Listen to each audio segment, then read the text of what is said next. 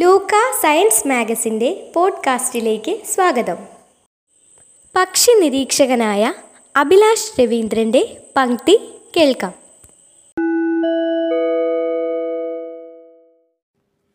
സൈരന്ധ്രിനത്തും കൂട്ടുകാരും.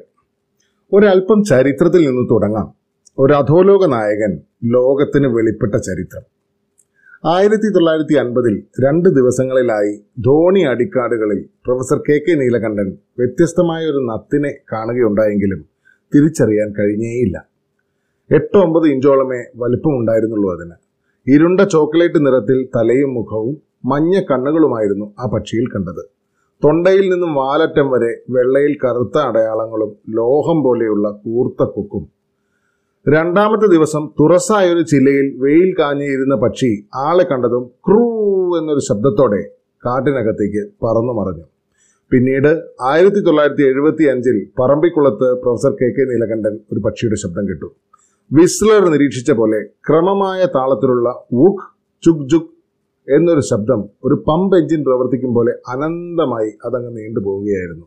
പക്ഷേ അന്ന് അദ്ദേഹത്തിന് പക്ഷിയെ കാണാൻ കഴിഞ്ഞിരുന്നില്ല. പ്രൊഫസർ കെ കെ നീലകണ്ഠനും സി ശശികുമാറും ആർ വേണുഗോപാലും ചേർന്ന് എഴുതിയ എ ബുക്ക് ഓഫ് കേരള ബേർഡ്സിൽ ഇങ്ങനെ പറയുന്നു. ഈ പക്ഷിയെക്കുറിച്ച് സാലിം അലിയുടെ ബേർഡ്സ് ഓഫ് കേരളയിൽ കൃത്യമായ വിവരണങ്ങൾ ഇല്ല. കാരണം നാളന്നേ വരെ ബ്രിട്ടീഷ് മ്യൂസിയത്തിൽ സൂക്ഷിച്ചിട്ടുള്ള മൂന്നേ മൂന്ന് സ്പെസിമനുകളിൽ കൃത്യമായും വ്യക്തമായും ഈ പക്ഷിയെ അടയാളപ്പെടുത്തിയിട്ടേയില്ലായിരുന്നു ആയിരത്തി തൊള്ളായിരത്തി തൊണ്ണൂറ്റിയൊന്ന് മെയ് എട്ടിന് സൈലന്റ് വാലിയിലെ സൈരന്ധ്രിയിൽ നിന്നും ചത്തുപോയൊരു നത്തിനെ സി എ എ ബഷീറും പി എൻ ഉണ്ണികൃഷ്ണനും ചേർന്ന് കണ്ടെത്തി. ഇവിടെ കണ്ടേക്കാവുന്ന ഒരു ചെവിയൻ നത്ത് ആകാമതെന്ന് പ്രൊഫസർ കെ കെ നീലകണ്ഠൻ അഭിപ്രായപ്പെട്ടെങ്കിലും ബോംബെ നാച്ചുറൽ ഹിസ്റ്ററി സൊസൈറ്റിയിലെ ഹുമയൂൺ അബ്ദുൾ അലിയാണ് ഓട്ടസുനിയ റൂഫിപ്പെന്നിസ് എന്ന വ്യത്യസ്തമായൊരു നത്താണതെന്ന് തിരിച്ചറിഞ്ഞത്. ആയിരത്തി തൊള്ളായിരത്തി അമ്പതിൽ താൻ കണ്ടിട്ടും തിരിച്ചറിയാനാകാതെ പോയ നത്തും ഇത് തന്നെയായിരുന്നുവെന്ന് പ്രൊഫസർ കെ കെ നീലകണ്ഠൻ അതോടെ തീർച്ചപ്പെടുത്തി. സൈരന്ധ്രിനത്ത് എന്ന പേര് കേട്ടപ്പോൾ ദാസിയായോ ദ്രൗപതിയായോ എന്തെങ്കിലും ബന്ധം പ്രതീക്ഷിച്ചവർക്ക് തെറ്റിപ്പോയി. സൈരന്ധ്രയിൽ നിന്നും കണ്ടെത്തിയ നത്തിനെ പിന്നീട് ആ സ്ഥലപ്പേര് ചേർത്ത് വിളിച്ചതാണ്. ഒരേ ഇനം തന്നെ രണ്ട് വ്യത്യസ്തമായ നിറവിന്യാസങ്ങളോടെ കാണപ്പെടുന്നു എന്ന അതിശയകരമായ വസ്തുത കൂടി ഈ പക്ഷിക്ക് സ്വന്തമാണ്. സൈരന്ധ്രിനത്തിന് ഇടയ്ക്കിടെ മാത്രം ചെവി പ്രത്യക്ഷപ്പെടും. എന്നാൽ ചെവിയെന്നത്തിന് മുഴുവൻ സമയവും ചെവിയുണ്ട്.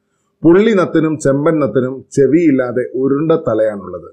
ഇങ്ങനെ കേരളത്തിൽ സാധാരണയായി കാണാൻ കഴിയുന്ന നാല് കുഞ്ഞൻ മൂങ്ങകളെ അല്ലെങ്കിൽ നത്തുകളെ നമുക്ക് ഈ അധ്യായത്തിൽ പരിചയപ്പെടാം.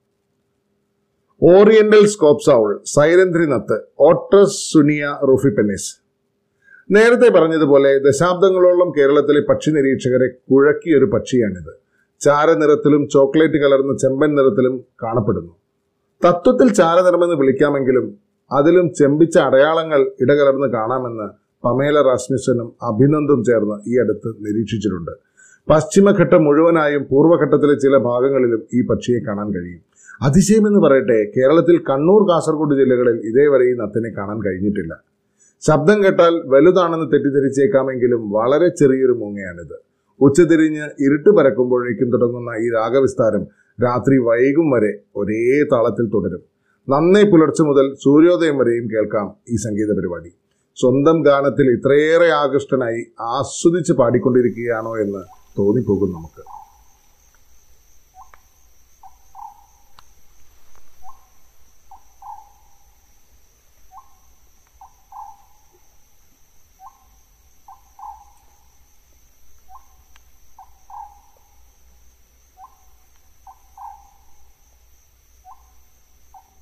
കുറെ കഴുകന്മാരുടെ ചിത്രം പകർത്താനായി അവിചാരിതമായി നാഗർഹോളയിൽ രാത്രി തങ്ങേണ്ടി വന്നു ഒരിക്കൽ.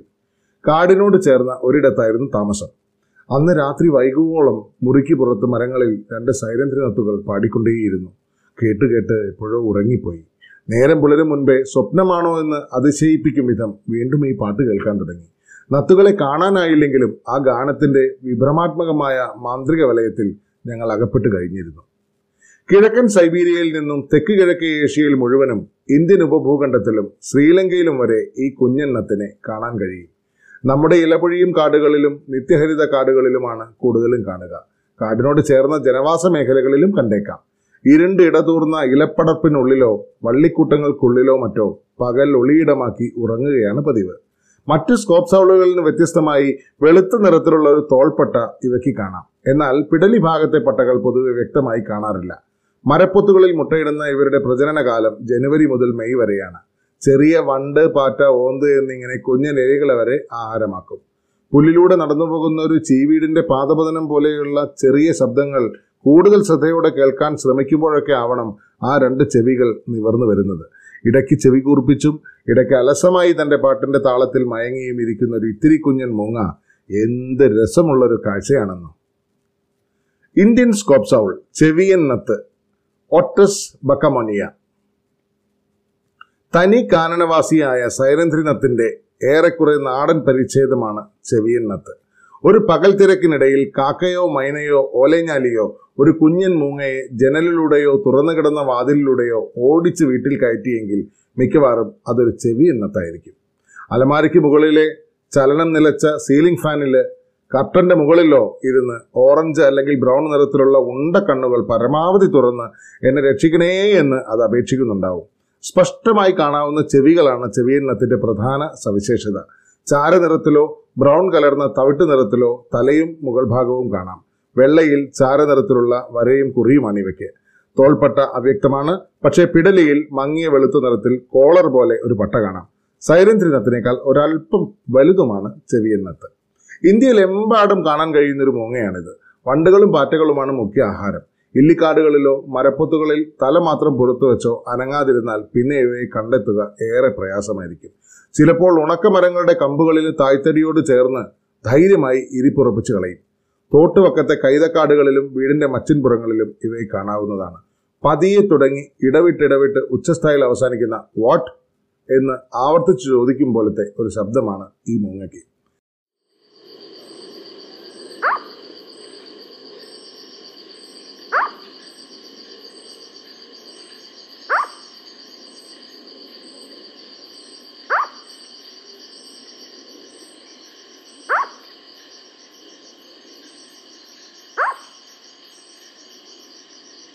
ശബ്ദം ശ്രദ്ധിച്ച് ഈ നത്തിനെ തിരിച്ചറിയുന്നത് വളരെ എളുപ്പമാണ്.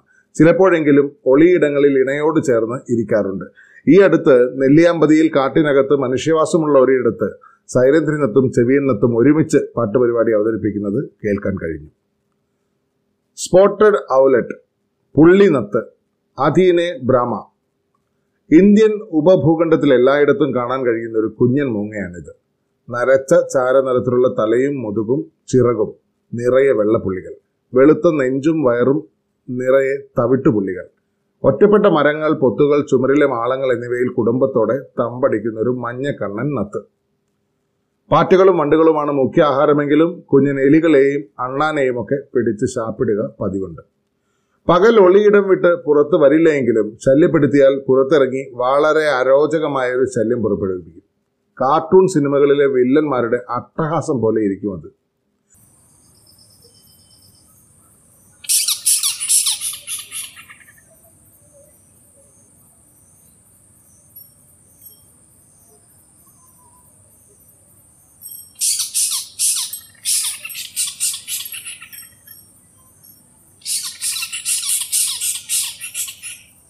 നമ്മൾ അതിനെ കണ്ടു എന്ന് ഉറപ്പായാൽ ആദ്യം ചെയ്യുന്നത് തല കൊണ്ട് അദൃശ്യങ്ങളായ ചില ജാമിതീയ രൂപങ്ങൾ വായുവിൽ വരയ്ക്കുകയും കണ്ണ് പരമാവധി തുറന്ന് എന്തിനാണ് എന്നെ ശല്യം ചെയ്യുന്നതെന്ന മട്ടിൽ തുറിച്ചു നോക്കുകയുമാണ്. എന്നിട്ടും രക്ഷയില്ലെങ്കിലാണ് അട്ടഹാസ പരിപാടി. ഇങ്ങനെ ഒരു കുരുത്തം കെട്ട നത്തെന്ന് നിശ്ചയമായും നിങ്ങളെ കൊണ്ടത് പറയിപ്പിക്കും. അങ്ങിങ്ങായി പറന്ന് പറന്ന് നേരത്തെ ഇരുന്നിടത്ത് തന്നെയോ അല്ലെങ്കിൽ അടുത്ത എവിടെയെങ്കിലുമോ വന്നിരുന്ന് ഉറക്കം തുടരുകയും ചെയ്യും. അധീനെ ബ്രാഹ്മ എന്നാണ് ഇതിന്റെ ശാസ്ത്രനാമം. ഗ്രീക്ക് വിദ്യാദേവതയായ അധീനയുടെയും ഹിന്ദു ദൈവമായ ബ്രഹ്മാവിന്റെയും പേര് ചേർത്താണ് ഇങ്ങനെയൊരു പേര് വന്നതെന്ന് കെ കെ നീലകണ്ഠൻ മാഷ് പറഞ്ഞു വെച്ചിട്ടുണ്ട്. മൂങ്ങയുടെ അറിവിനെക്കുറിച്ചും വിവേകത്തെക്കുറിച്ചുമുള്ള കഥകളും മനുഷ്യനെ പോലെയുള്ള മുഖച്ഛായയും പൊട്ടിച്ചിരികളും മറ്റ് അപശബ്ദങ്ങളും ഒക്കെ ചേർത്തായിരിക്കണം ആ പേര് പിറന്നത്. മിക്കവാറും നിങ്ങൾ ഈ നത്തിനെ കണ്ടു കാണും. അമ്പലപ്പറമ്പിലെ ആൽമരത്തിലോ സന്ധ്യകളിൽ വൈദ്യുത കമ്പികളിലോ കമ്പിക്കാലുകളിലോ ഒക്കെ. മൈനകളോടും തത്തകളോടും പനങ്കാക്കകളോടും ഒക്കെ പൊരുതിയാണ് ഇവ മുട്ടയിടാനൊരു പൊത്ത് കണ്ടുപിടിക്കുക. ആൺ പെൺ പ്രണയ പ്രണയസല്ലാപങ്ങൾ ചേതോഹരമാണ്. സ്നേഹചുംബനങ്ങൾ കൈമാറിയും പരസ്പരം തൂലുകൾ ഒതുക്കി വെച്ചും അതങ്ങനെ തുടരും. മൂന്ന് മുതൽ അഞ്ച് വരെ മുട്ടകളിടും പെൺപക്ഷി. കുടുംബം ഒന്നാകെ കുറച്ചു കാലം ആ കൂട്ടിൽ തന്നെയായിരിക്കും കഴിയുക. മൈസൂരിനടുത്ത് ഒരിടത്ത് പക്ഷികളെ തേടി നടക്കുമ്പോൾ മൺഭിത്തിയിൽ ചെറിയൊരു പൊത്ത് കണ്ടു. സ്വാഭാവികമായ ജിജ്ഞാസ മൂലം അകത്തെന്തെങ്കിലും ഉണ്ടോ എന്ന് നോക്കുകയുണ്ടായി. പെട്ടെന്ന് വെടിവെച്ച പോലെ പൊത്തിൽ നിന്ന് ഒരു പുള്ളി നത്ത് പറന്നുപോയി. ഞെട്ടിത്തെറിച്ച് നിൽക്കുമ്പോഴുണ്ട് ഒന്നിന് പുറകെ ഒന്നായി അഞ്ചെണ്ണം കൂടി അതിനകത്തു നിന്ന് പുറത്തു വന്ന് എന്നെ ചീത്ത വിളിക്കാൻ തുടങ്ങി. ക്യാമറ എടുക്കാനോ എന്തിന് ചിന്തിക്കാൻ പോലും സമയം കിട്ടിയില്ല. ഇതുപോലെ ഡൽഹിക്കടുത്ത് ഗുർഗാവൺ എന്ന സ്ഥലത്ത് പ്രഭാത സവാരിക്കിടെ ആറ് പുള്ളി നത്തുകൾ ഒരേ കൊമ്പിൽ ചേർന്നിരുന്ന് ഉറങ്ങുന്നതും കണ്ടതോർക്കുന്നു രാവിലത്തെ തണുപ്പിനെയും വിരസതയെയും ഒക്കെ ശരീരങ്ങൾ കൊണ്ട് പരസ്പരം ചൂടുപകർന്ന് ഉറക്കം കൊണ്ട് മറികടക്കാൻ ശ്രമിക്കുകയായിരുന്നു അവ.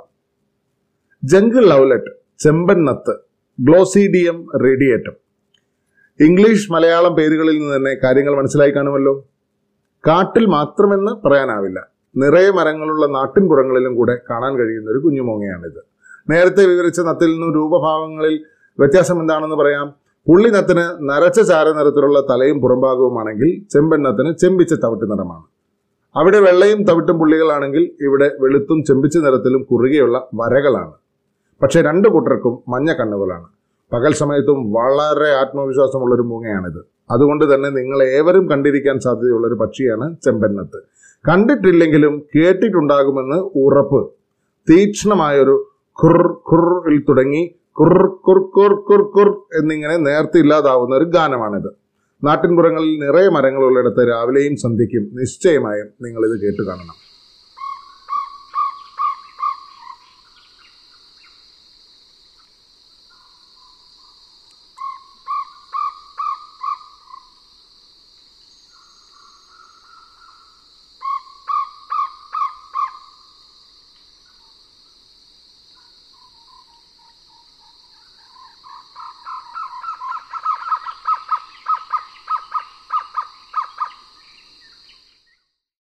ഗ്ലോസീഡിയം റേഡിയേറ്റം എന്നതിന് കൂടെ മലബാറിക്കസ് എന്നും കൂടി ചേർത്താൽ പശ്ചിമഘട്ടത്തിൽ കാണുന്ന ചെമ്പന്നത്തിന്റെ ശാസ്ത്രനാമമായി.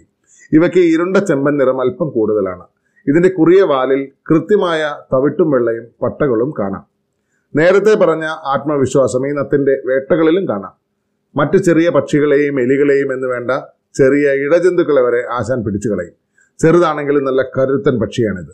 മാർച്ച് മുതൽ മെയ് വരെ പ്രജനന കാലത്ത് ഇവ മൂന്നോളം മുട്ടകളിടും. മിക്കവാറും മരപ്പൊത്തുകളിൽ തന്നെയായിരിക്കും കുഞ്ഞുങ്ങൾ ചെങ്കൊക്കൻ ഇത്തിൽക്കണ്ണിക്കുരുവിയെ പോലെ ടിക് ടിക് എന്നൊരു ശബ്ദമാണ് ഉണ്ടാക്കുക.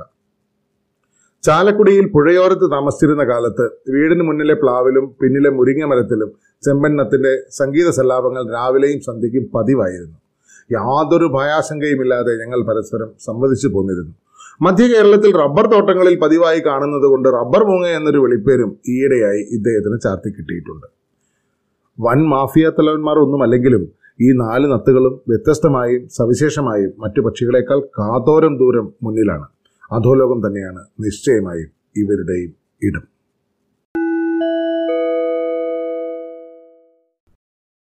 റേഡിയോ ലൂക്കയുടെ അടുത്ത എപ്പിസോഡിനായി കാത്തിരിക്കുക. ലൂക്ക ശാസ്ത്രത്തിന്റെ ജനപക്ഷ വായന